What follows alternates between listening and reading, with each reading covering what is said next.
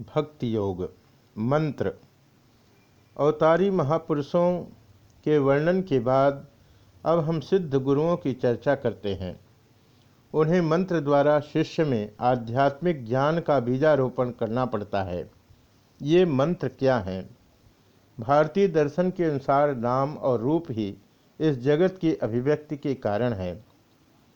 मानवीय अंतर जगत में एक भी ऐसी चित्तवृत्ति नहीं रह सकती जो नाम रूपात्मक न हो। यदि यह सत्य हो कि प्रकृति सर्वत्र एक ही नियम से निर्मित है तो फिर इस नाम रूपात्मकता को समस्त ब्रह्मांड का नियम कहना होगा। जैसे मिट्टी के एक पिंड को जान लेने से मिट्टी की सब चीज़ों का ज्ञान हो जाता है। उसी प्रकार इस देह पिंड को जान लेने से समस्त विश्व ब्रह्मांड का ज्ञान हो जाता है। रूप तो वस्तु का मानो छिलका है और नाम या भाव भीतर का गूदा। शरीर है रूप और मन या अंतकरण है नाम। और वाक शक्ति युक्त समस्त प्राणियों में इस नाम के साथ उसके वाचक शब्दों का अभेद्य योग रहता है। मनुष्य के भीतर व्यष्टि महत्व या चित्त में विचार, तरंगे पहले शब्द के रूप में उठती है और फिर बाद में वे तदपेक्षा स्थूलतर रूप धारण कर लेती है। विशाल ब्रह्मांड में भी ब्रह्मा, हिरण्यगर्भ या समष्टि महान ने पहले अपने को नाम के और फिर बाद में रूप के आकार में, अर्थात इसे परिदृश्यमान जगत के आकार में अभिव्यक्त किया। यह सारा व्यक्त इंद्रिय ग्राह्य जगत रूप है और इसके पीछे है अनंत अव्यक्त स्फोट का अर्थ। समस्त जगत की अभिव्यक्ति का कारण शब्द ब्रह्म। समस्त नामों अर्थात भावों का नित्य समवायी उपादान स्वरूप, यह नित्य स्फोट ही वह शक्ति है, जिससे भगवान इस विश्व की सृष्टि करते हैं। इतना ही नहीं, बल्कि भगवान पहले स्फोट रूप में परिणित हो जाते हैं और तत्पश्चात अपने को उससे भी स्थूल इस इंद्रिय ग्राह्य जगत के रूप में परिणत कर लेते हैं। इस स्फोट का एकमात्र वाचक शब्द है ओम।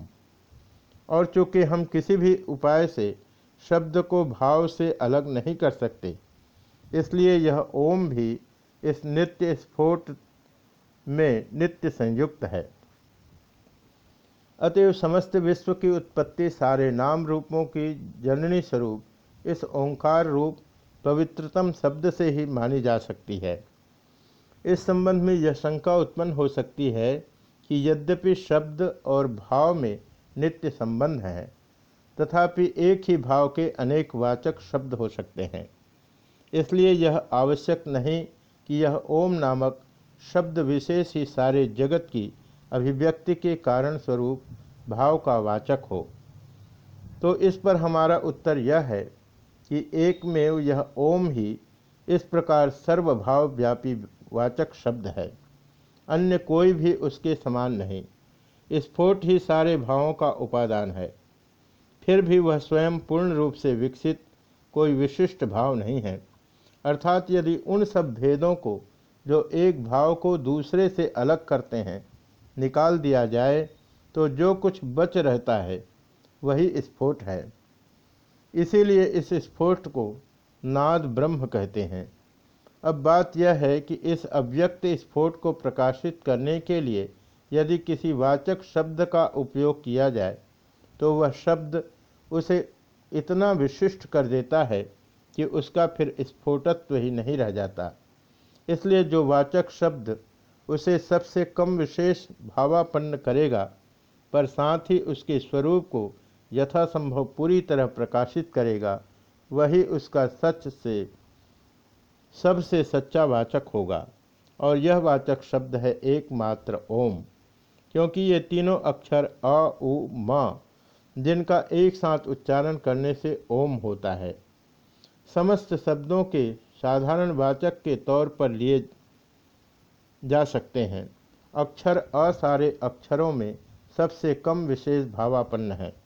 इसीलिए भगवान कृष्ण गीता में कहते हैं, अक्षरों में मैं अकार हूँ। स्पष्ट रूप से उच्चारित जितने भी शब्द हैं, उनकी उच्चारण क्रिया मुख में जिह्वा के मूल से प्रारंभ होती है और ओठों में आकर समाप्त हो जाती है। अजिह्वा मूल अर्थात कंठ से उच्चरित होता है और म ओठों से होना, होने वाला अंतिम शब्द है और उ उस शक्ति का सूचक है जो जिह्वा मूल से प्रारंभ होकर मुँह भर में लुढ़कती हुई ओठों में आकर समाप्त होती है। यदि इस ओम का उच्चारण ठीक ढंग से किया जाए तो इससे शब्दोच्चार की संपूर्ण क्रिया संपन्न हो जाती है।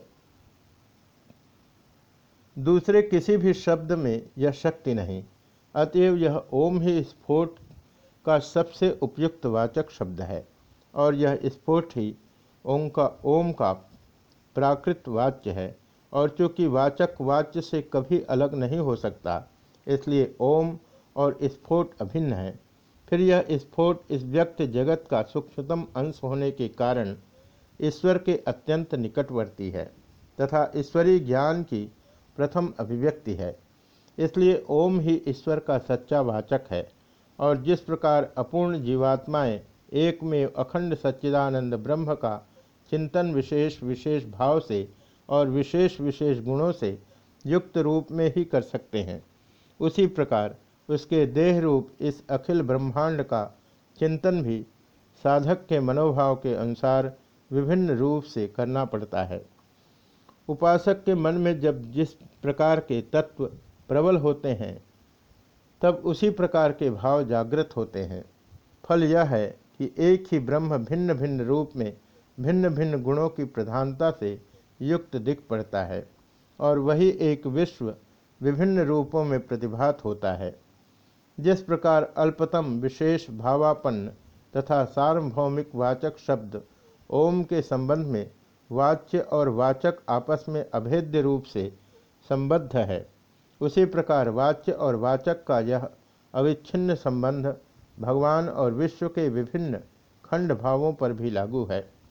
अतएव उनमें से प्रत्येक का एक विशिष्ट वाचक शब्द होना आवश्यक है। ये वाचक शब्द ऋषियों की गंभीरतम, आध्यात्मिक अनुभूति से उत्पन्न हुए हैं और वे भगवान तथा विश्व के जिन विशेष विशेष खंड भावों के वाचक हैं, उन विशेष भावों को यथासंभव प्रकाशित करते हैं। जिस प्रकार ओम अखंड ब्रह्म का वाचक है, उसी प्रकार अन्यान्य मंत्र भी उसी परम पुरुष के खंड खंड भावों के वाचक हैं। ये सभी ईश्वर के ध्यान और प्रकृत ज्ञान की प्राप्ति में सहायक है।